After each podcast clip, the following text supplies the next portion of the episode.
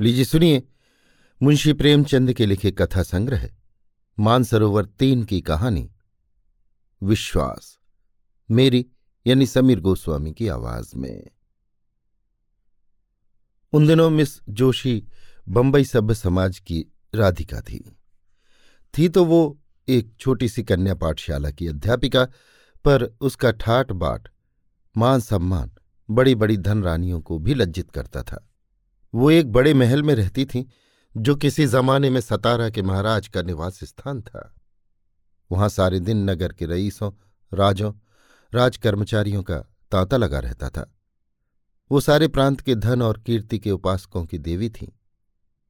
अगर किसी को खिताब का खप्त था तो वो मिस जोशी की खुशामद करता था। किसी को अपने या अपने संबंधों के लिए कोई अच्छा ओहदा दिलाने की धुन थी तो वो मिस जोशी की आराधना करता था। सरकारी इमारतों के ठेके, नमक, शराब, अफीम आदि सरकारी चीज़ों के ठेके, लोहे, लकड़ी, कलपुर्जे आदि के ठेके सब मिस जोशी ही के हाथों में थे। जो कुछ करती थी वही करती थी, जो कुछ होता था उसी के हाथों होता था। जिस वक्त वो अपनी अरबी घोड़े की फिटन पर सैर करने निकलती तो रईसों की सवारियां आप ही आप रास्ते से हट जाती थीं। बड़े बड़े दुकानदार खड़े हो होकर सलाम करने लगते थे। वो रूपवती थी, लेकिन नगर में उससे बढ़कर रूपवती रमणियां भी थीं। वो सुशिक्षिता थी, वाक्चातुर थी, गाने में निपुण, हंसती तो अनोखी छवि से, बोलती तो निराली छटा से, ताकती तो बांकी चितवन से। लेकिन इन गुणों में उसका एक आधिपत्य न था। उसकी प्रतिष्ठा, शक्ति और कीर्ति का कुछ और ही रहस्य था। सारा नगर ही नहीं, सारे प्रांत का बच्चा बच्चा जानता था कि बंबई के governor mister Jauhari miss Joshi के बिना दामों के गुलाम हैं। मिस जोशी की आंखों का इशारा उनके लिए नादिरशाही हुक्म है। वो थिएटरों में, दावतों में, जलसों में मिस जोशी के साथ साए की भांति रहते थे। और कभी कभी उनकी मोटर रात के सन्नाटे में मिस जोशी के मकान से निकलती हुई लोगों को दिखाई देती थी। इस प्रेम में वासना की मात्रा अधिक या भक्ति की, ये कोई नहीं जानता। लेकिन मिस्टर जौहरी विवाहित है और मिस जोशी विधवा। इसलिए जो लोग उनके प्रेम को कलुषित कहते हैं वे उन पर कोई अत्याचार नहीं करते। बंबई की व्यवस्थापिका सभा ने अनाज पर कर लगा दिया था और जनता की ओर से उसका विरोध करने के लिए विराट सभा हो रही थी। सभी नगरों से प्रजा के प्रतिनिधि उसमें सम्मिलित होने के लिए हजारों की संख्या में आए थे। मिस जोशी के विशाल भवन के सामने चौड़े मैदान में हरी हरी घास पर बंबई की जनता अपनी फरियाद सुनाने के लिए जमा थी। अभी तक सभापति न आए थे, इसलिए लोग बैठे गपशप कर रहे थे। कोई कर्मचारियों पर आक्षेप करता था, कोई देश की स्थिति पर, कोई अपनी दीनता पर। अगर हम लोगों में अकड़ने का जरा भी सामर्थ्य होता तो मजाल थी कि ये कर लगा दिया जाता। अधिकारियों का घर से बाहर निकलना मुश्किल हो जाता। हमारा जरूरत से ज्यादा सीधापन हमें अधिकारियों के हाथों का खिलौना बनाए हुए है। वे जानते हैं कि इन्हें जितना दबाते जाओ उतना दबते जाएंगे, सिर नहीं उठा सकते। सरकार ने अभी उपद्रव की आशंका से सशस्त्र पुलिस बुला ली थी। उस मैदान के चारों कोनों पर सिपाहियों के दल डेरे डाले पड़े थे। उनके अफसर घोड़ों पर सवार, हाथ में हंटर लिए, जनता के बीच में निशंक भाव से घोड़े दौड़ाते फिरते थे, मानो साफ मैदान है। मिस जोशी के ऊंचे बरामदे में नगर के सभी बड़े बड़े रईस और राज्य अधिकारी तमाशा देखने के लिए बैठे हुए थे। मिस जोशी मेहमानों का आदर सत्कार कर रही थी और मिस्टर जौहरी आराम कुर्सी पर लेटे इस जनसमूह को घृणा और भय की दृष्टि से देख रहे थे। सहसा सभापति महाशय आपटे एक किराए के तांगे पर आते दिखाई दिए। चारों तरफ हलचल मच गई। लोग उठ उठकर उनका स्वागत करने दौड़े और उन्हें लाकर मंच पर बैठा दिया। आपटे की अवस्था तीस पैंतीस वर्ष से अधिक न थी। दुबले पतले आदमी थे, मुख पर चिंता का गाढ़ा रंग चढ़ा हुआ था। बाल भी पक चले थे, पर मुख पर सरल हास्य की रेखा झलक रही थी। वो एक सफेद मोटा कुर्ता पहने हुए थे, न पाँव में जूते थे, न सिर पर टोपी। इस अर्धनग्न, दुर्बल, निस्तेज प्राणी में न जाने कौन सा जादू था कि समस्त जनता उसकी पूजा करती थी, उसके पैरों पर सिर रगड़ती थी। इस एक प्राणी के हाथों में इतनी शक्ति थी कि वो क्षण मात्र में सारी मिलों को बंद करा सकता था, शहर का सारा कारोबार मिटा सकता था। अधिकारियों को उसके भय से नींद न आती थी, रात को सोते सोते चौंक पड़ते थे। उससे ज्यादा भयंकर जंतु अधिकारियों की दृष्टि में दूसरा न था। ये प्रचंड शासन शक्ति उस एक हड्डी के आदमी से थर थर कांपती थी, क्योंकि उस हड्डी में एक पवित्र, निष्कलंक, बलवान और दिव्य आत्मा का निवास था। आपटे ने मंच पर खड़े होकर पहले जनता को शांत चित्त रहने और अहिंसा व्रत पालन करने का आदेश दिया, फिर देश की राजनीतिक स्थिति का वर्णन करने लगे। सहसा उनकी दृष्टि सामने मिस जोशी के बरामदे की ओर गई तो उनका प्रजा दुख पीड़ित हृदय तिलमिला उठा। यहाँ अगणित प्राणी अपनी विपत्ति की फरियाद सुनाने के लिए जमा थे और वहां मेजों पर चाय और बिस्कुट, मेवे और फल, बर्फ और शराब की रेल पेल थी। वे लोग इन अभागों को देख देख हंसते और तालियां बजाते थे। जीवन में पहली बार आपटे की जबान काबू से बाहर हो गई। मेघ की भांति गरज कर बोले, इधर तो हमारे भाई दाने दाने को मोहताज हो रहे हैं, उधर अनाज पर कर लगाया जा रहा है केवल इसलिए कि राज कर्मचारियों के हलुए पूरी में कमी न हो। हम जो देश के राजा हैं, जो छाती फाड़कर धरती से धन निकालते हैं, भूखों मरते हैं, और वे लोग जिन्हें हमने अपने सुख और शांति की व्यवस्था करने के लिए रखा है, हमारे स्वामी बने हुए शराबों की बोतलें उड़ाते हैं। कितनी अनोखी बात है कि स्वामी भूखों मरे और सेवक शराबें उड़ाएं, मेवे खाएं और इटली और स्पेन की मिठाइयाँ चखें। ये किसका अपराध है? क्या सेवकों का? नहीं, कदापि नहीं। ये हमारा ही अपराध है कि हमने अपने सेवकों को इतना अधिकार दे रखा है। आज हम उच्च स्वर से कह देना चाहते हैं कि हम ये क्रूर और कुटिल व्यवहार नहीं सह सकते। ये हमारे लिए असह्य है कि हम और हमारे बाल बच्चे दानों को तरसें और कर्मचारी लोग विलास में डूबे हुए हमारे करुण क्रंदन की जरा भी परवाह न करते हुए विहार करें। ये असह्य है कि हमारे घरों में चूल्हे न जलें और कर्मचारी लोग थिएटर में ऐश करें, नाच रंग की महफिलें सजाएं, दावतें उड़ाएं, वैश्याओं पर कंचन की वर्षा करें। संसार में ऐसा और कौन देश होगा जहां प्रजा तो भूखों मरती हो और प्रधान कर्मचारी अपनी प्रेम क्रीड़ाओं में मग्न हों, जहां स्त्रियां गलियों में ठोकरें खाती फिरती हों और अध्यापिकाओं का वेश धारण करने वाली वैश्याएं आमोद प्रमोद के नशे में चूर हों। एकाएक सशस्त्र सिपाहियों के दल में हलचल पड़ गई। उनका अफसर हुक्म दे रहा था, सभा भंग कर दो, नेताओं को पकड़ लो, कोई न जाने पाए। ये विद्रोहात्मक व्याख्यान है। मिस्टर जौहरी ने पुलिस के अफसर को इशारे से बुलाकर कहा, और किसी को गिरफ्तार करने की जरूरत नहीं, आपटे ही को पकड़ो, वही हमारा शत्रु है। पुलिस ने डंडे चलाने शुरू किए और कई सिपाहियों के साथ जाकर अफसर ने आपटे को गिरफ्तार कर लिया। जनता की त्योरियां बदली। अपने प्यारे नेता को यों गिरफ्तार होते देखकर उनका धैर्य हाथ से जाता रहा। लेकिन उसी वक्त आपटे की ललकार सुनाई दी, तुमने अहिंसा व्रत लिया है और अगर किसी ने उस व्रत को तोड़ा तो उसका सारा दोष मेरे सिर होगा। मैं तुमसे सविनय अनुरोध करता हूं कि अपने अपने घर जाओ। अधिकारियों ने वही किया जो हम समझे थे। इस सभा से हमारा जो उद्देश्य था वो पूरा हो गया। हम यहां बलवा करने नहीं, केवल संसार की नैतिक सहानुभूति प्राप्त करने के लिए जमा हुए थे और हमारा उद्देश्य पूरा हो गया। एक क्षण में सभा भंग हो गई और आपटे पुलिस की हवालात में भेज दिए गए। मिस्टर जौहरी ने कहा, बचा बहुत दिनों के बाद पंजे में आए हैं। राजद्रोह का मुकदमा चलाकर कम से कम दस साल के लिए अंडमान भेजूंगा। मिस जोशी, इससे क्या फायदा?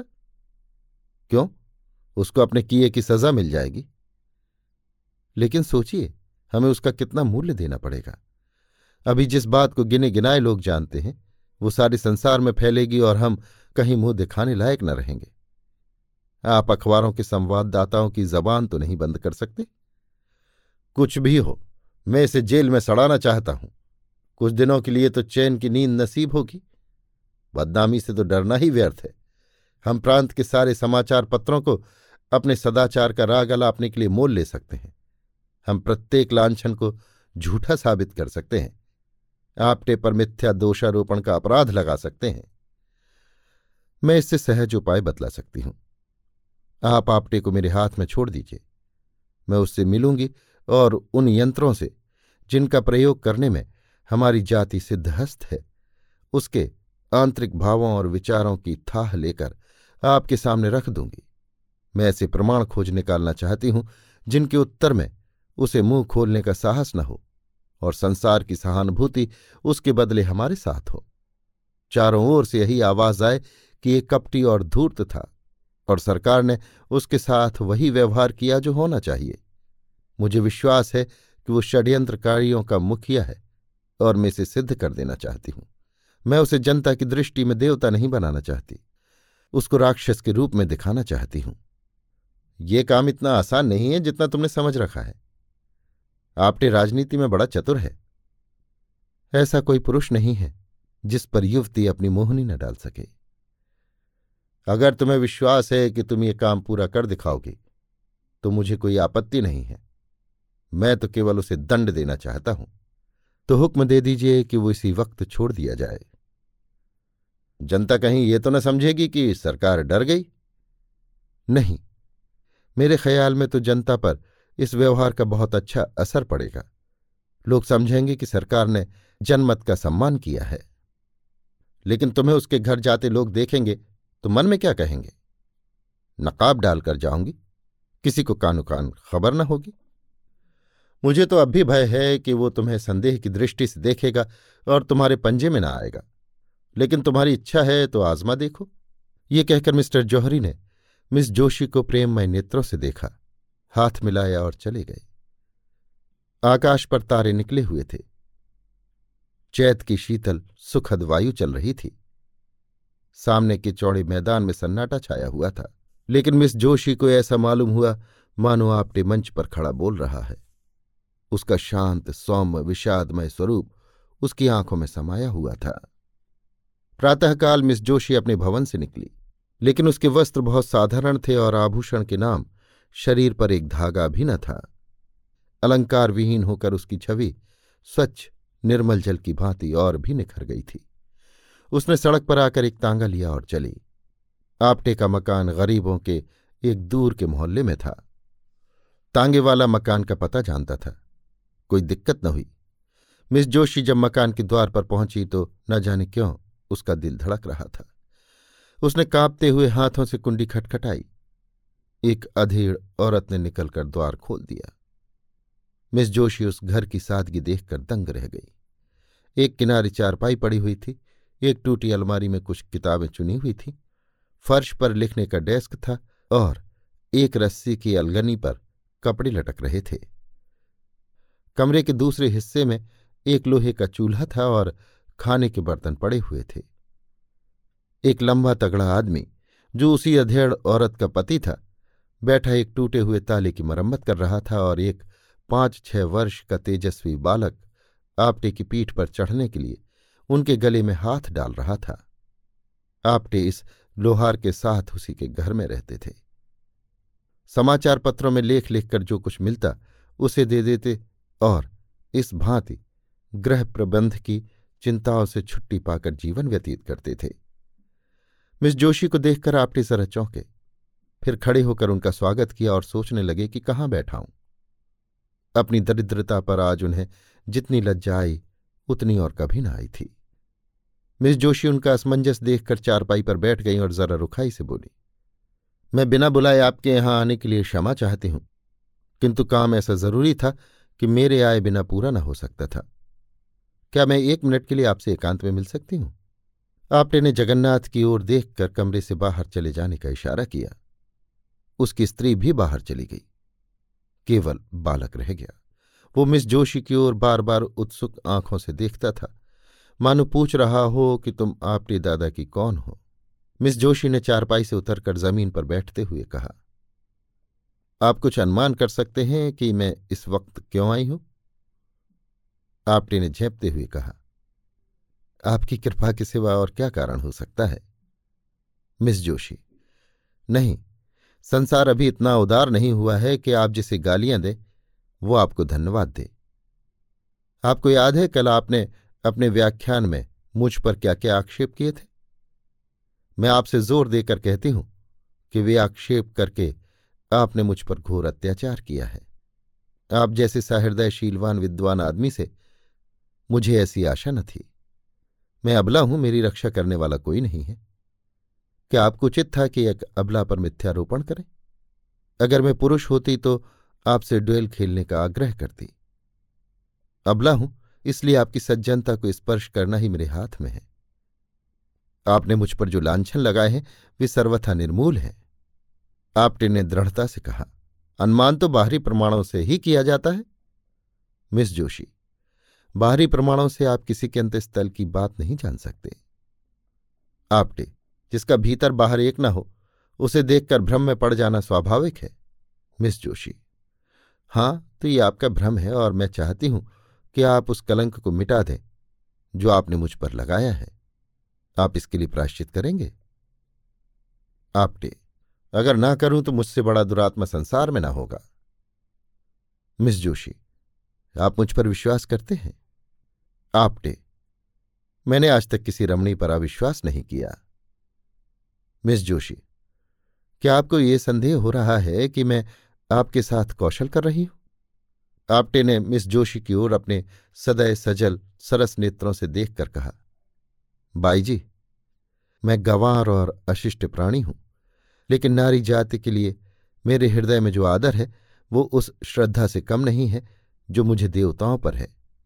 मैंने अपनी माता का मुख नहीं देखा, ये भी नहीं जानता कि मेरा पिता कौन था, किंतु जिस देवी की दया वृक्ष की छाया में मेरा पालन पोषण हुआ उसकी प्रेम मूर्ति आज तक मेरी आंखों के सामने है और नारी जाति के प्रति मेरी भक्ति को सजीव रखे हुए है। मैं उन शब्दों को मुंह से निकालने के लिए अत्यंत दुखी और लज्जित हूं जो आवेश में निकल गए, और मैं आज ही समाचार पत्रों में खेद प्रकट करके आपसे क्षमा की प्रार्थना करूंगा। मिस जोशी को अब तक अधिकांश स्वार्थी आदमियों ही से साबिका पड़ा था, जिनके चिकने चुपड़े शब्दों में मतलब छिपा होता था। आपटे के सरल विश्वास पर उसका चित्त आनंद से गदगद हो गया। शायद वो गंगा में खड़ी होकर अपने अन्य मित्रों से ये बात कहती तो उसके फैशनेबल मिलने वालों में से किसी को उस पर विश्वास न आता। सब मुंह के सामने तो हाँ हाँ करते, पर द्वार के बाहर निकलते ही उसका मजाक उड़ाना शुरू करते। उन कपटी मित्रों के सम्मुख ये आदमी था जिसके एक एक शब्द में सच्चाई झलक रही थी, जिसके शब्द उसके अंतस्थल से निकलते हुए मालूम होते थे। आपटे उसे चुप देखकर किसी और ही चिंता में पड़े हुए थे। उन्हें भय हो रहा था कि अब मैं चाहे कितनी क्षमा मांगू, मिस जोशी के सामने कितनी सफाइयां पेश करूं, मेरे आक्षेपों का असर कभी न मिटेगा। इस भाव ने अज्ञात रूप से उन्हें अपने विषय की वो गुप्त बातें कहने की प्रेरणा की जो उन्हें उसकी दृष्टि में लघु बना दे, जिससे वो भी उन्हें नीच समझने लगे, उसको संतोष हो जाए कि ये भी कलुषित आत्मा है। बोले, मैं जन्म से अभागा हूं, माता पिता का तो मुंह ही देखना नसीब न हुआ। जिस दयाशील महिला ने मुझे आश्रय दिया था वो भी मुझे तेरह वर्ष की अवस्था में अनाथ छोड़कर परलोक सिधार गई। उस समय मेरे सिर पर जो कुछ बीती उसे याद करके इतनी लज्जा आती है कि किसी को मुंह न दिखाऊं। मैंने धोबी का काम किया, मोची का काम किया, घोड़े की साइसी की, एक होटल में बर्तन मांजता रहा, यहां तक कि कितनी ही बार क्षुधा से व्याकुल होकर भीख भी मांगी। मजदूरी करने को तो मैं बुरा नहीं समझता, आज भी मजदूरी ही करता हूं। भीख मांगनी भी किसी किसी दशा में क्षम्य है, लेकिन मैंने उस अवस्था में ऐसे ऐसे कर्म किए जिन्हें कहते लज्जा आती है। चोरी की, विश्वासघात किया, यहां तक कि चोरी के अपराध में कैद की सजा भी पाई।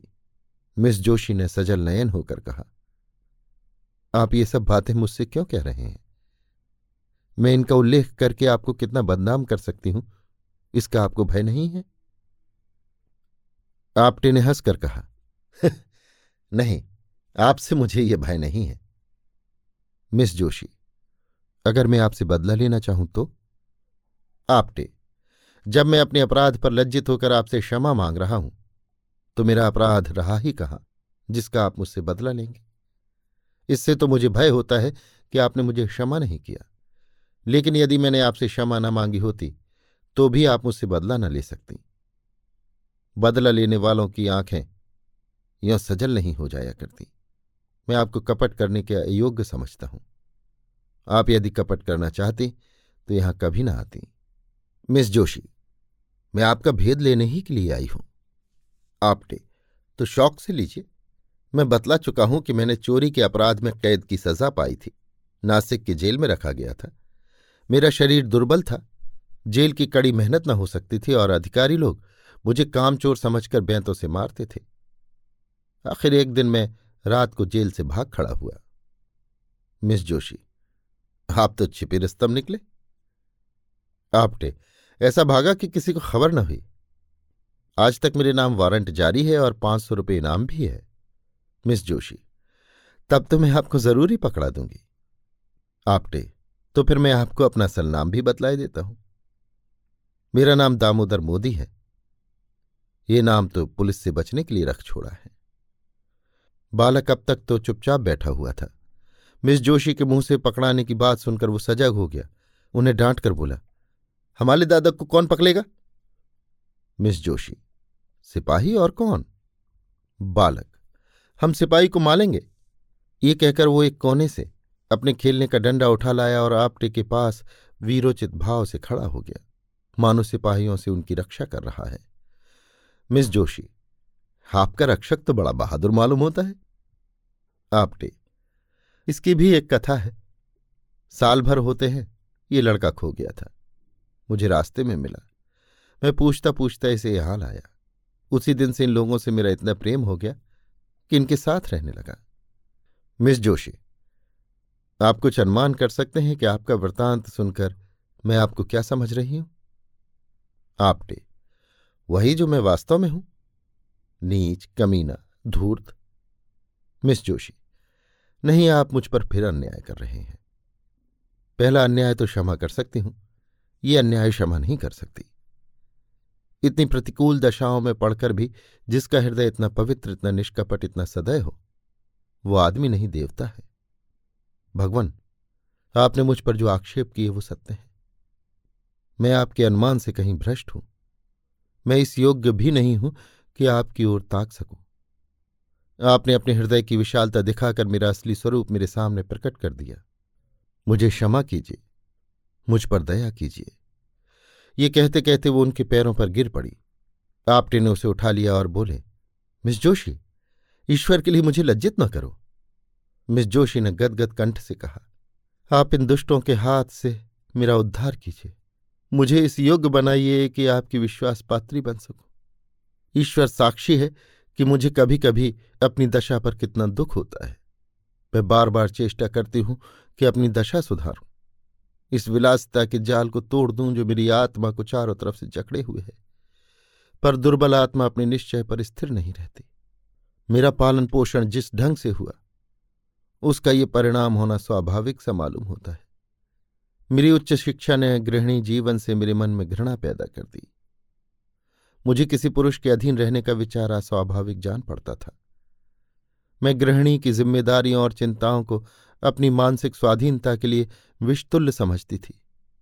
मैं तर्क बुद्धि से अपनी स्त्रीत्व को मिटा देना चाहती थी। मैं पुरुषों की भांति स्वतंत्र रहना चाहती थी।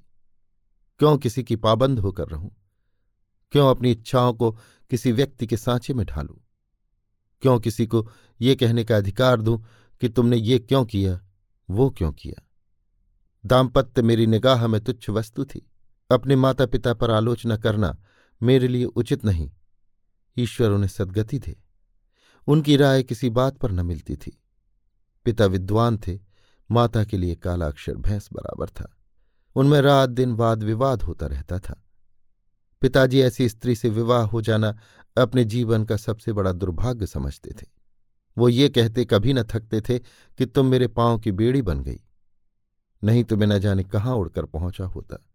उनके विचार में सारा दोष माताजी की अशिक्षा के सिर था। वो अपनी एकमात्र पुत्री को मूर्ख माता के संसर्ग से दूर रखना चाहते थे। माता कभी मुझे कुछ कहती तो पिताजी उन पर टूट पड़ते।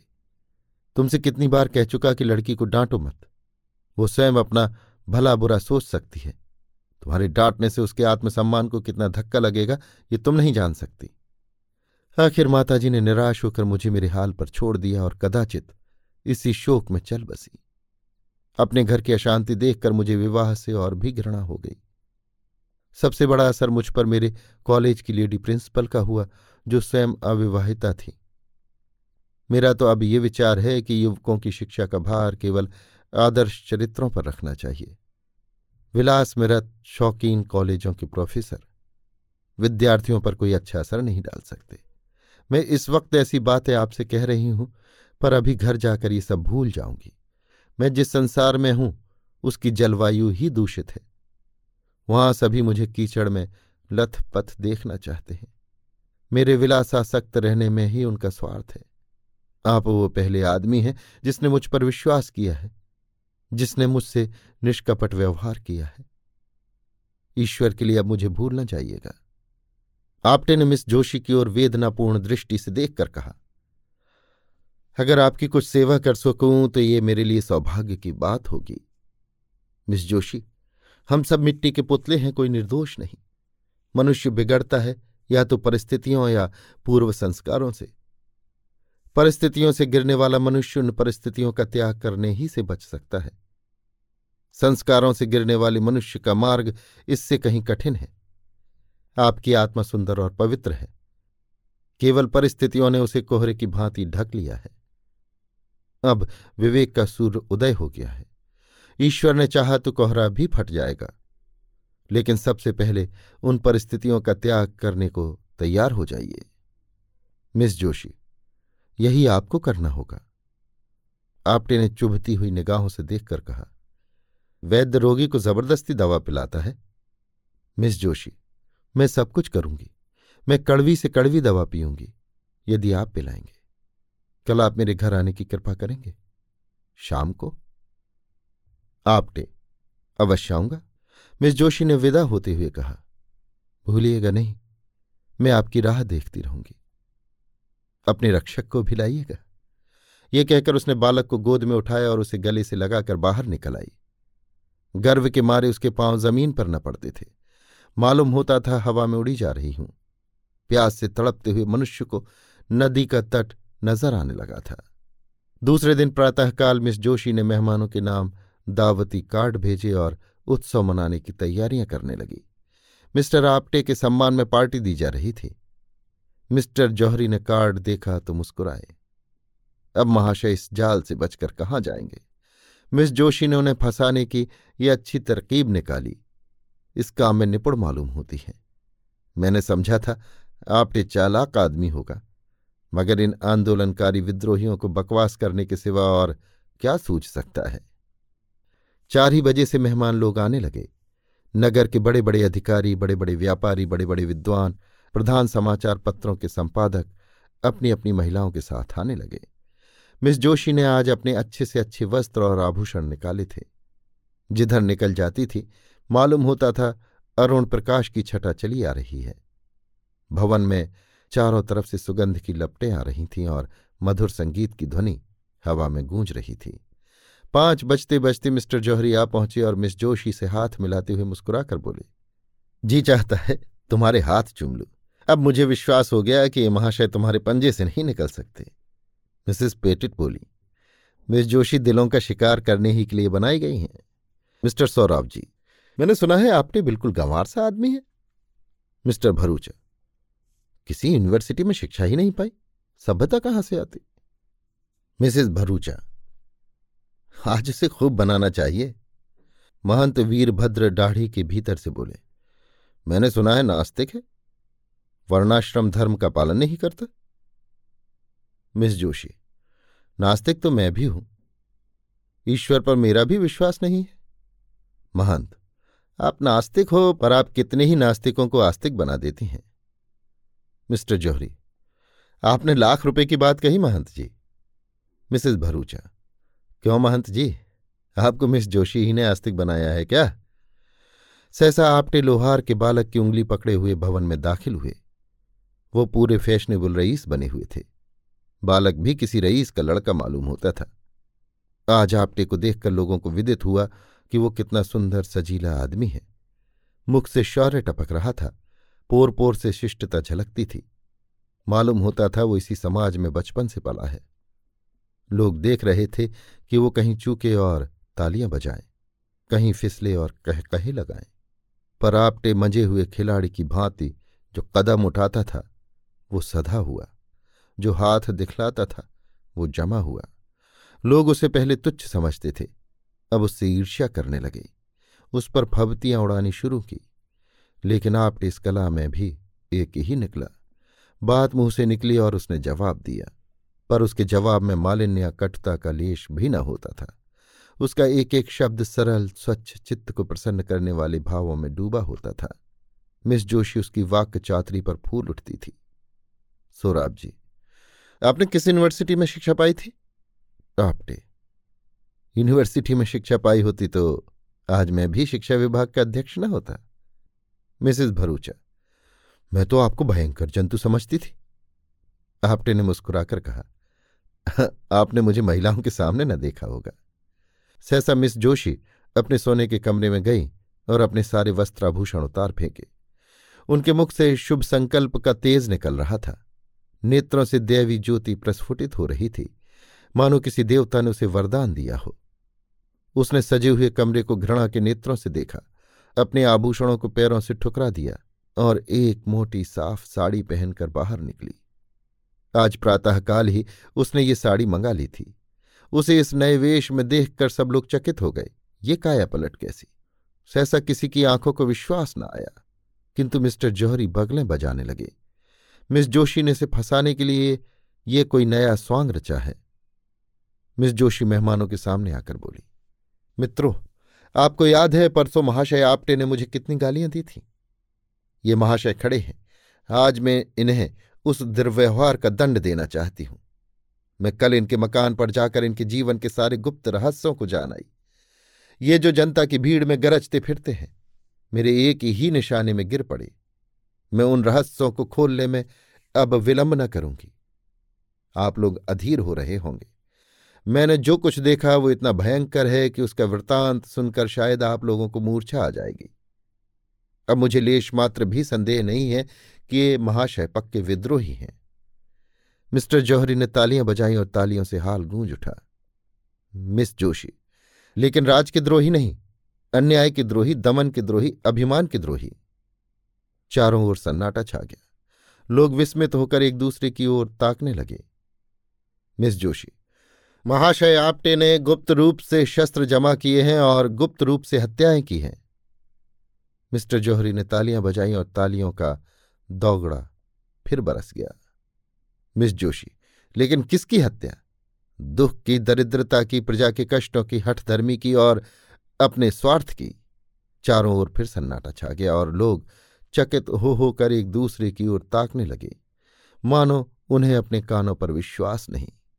मिस जोशी, महाराज आपटे ने डकैतियां की और कर रहे हैं। अब की किसी ने ताली न बजाई। लोग सुनना चाहते थे कि देखें आगे क्या कहती हैं।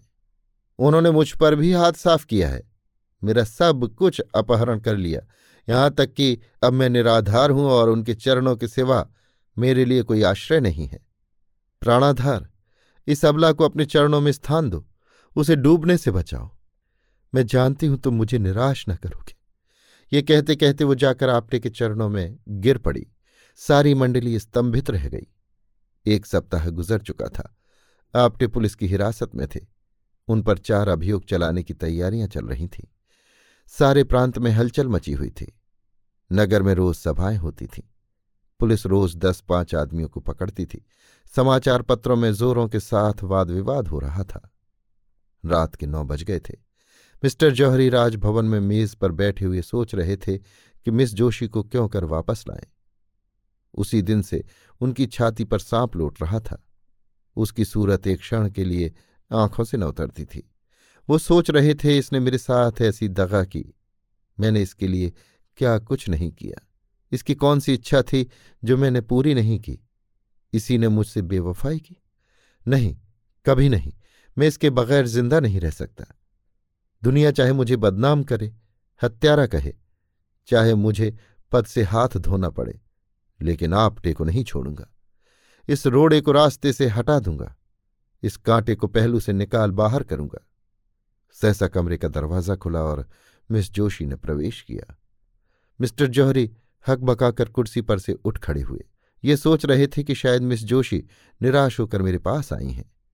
कुछ रूखे लेकिन नम्र भाव से बोले, आओ बाला, तुम्हारी याद में बैठा था। तुम कितनी ही बेवफाई करो पर तुम्हारी याद मेरे दिल से नहीं निकल सकती। मिस जोशी, आप केवल जबान से कहते हैं। मिस्टर जौहरी, क्या दिल चीर कर दिखा दूं? मिस जोशी, प्रेम प्रतिकार नहीं करता, प्रेम में दुराग्रह नहीं होता। आप मेरे खून के प्यासे हो रहे हैं, उस पर भी आप कहते हैं मैं तुम्हारी याद करता हूं। आपने मेरे स्वामी को हिरासत में डाल रखा है, ये प्रेम है? आखिर आप मुझसे क्या चाहते हैं? अगर आप समझ रहे हो कि इन सख्तियों से डरकर मैं आपकी शरण में आ जाऊंगी तो आपका भ्रम है। आपको अख्तियार है कि आपटे को काले पानी भेज दें, फांसी चढ़ा दें, लेकिन इसका मुझ पर कोई असर न होगा। वो मेरे स्वामी हैं, मैं उनको अपना स्वामी समझती हूं।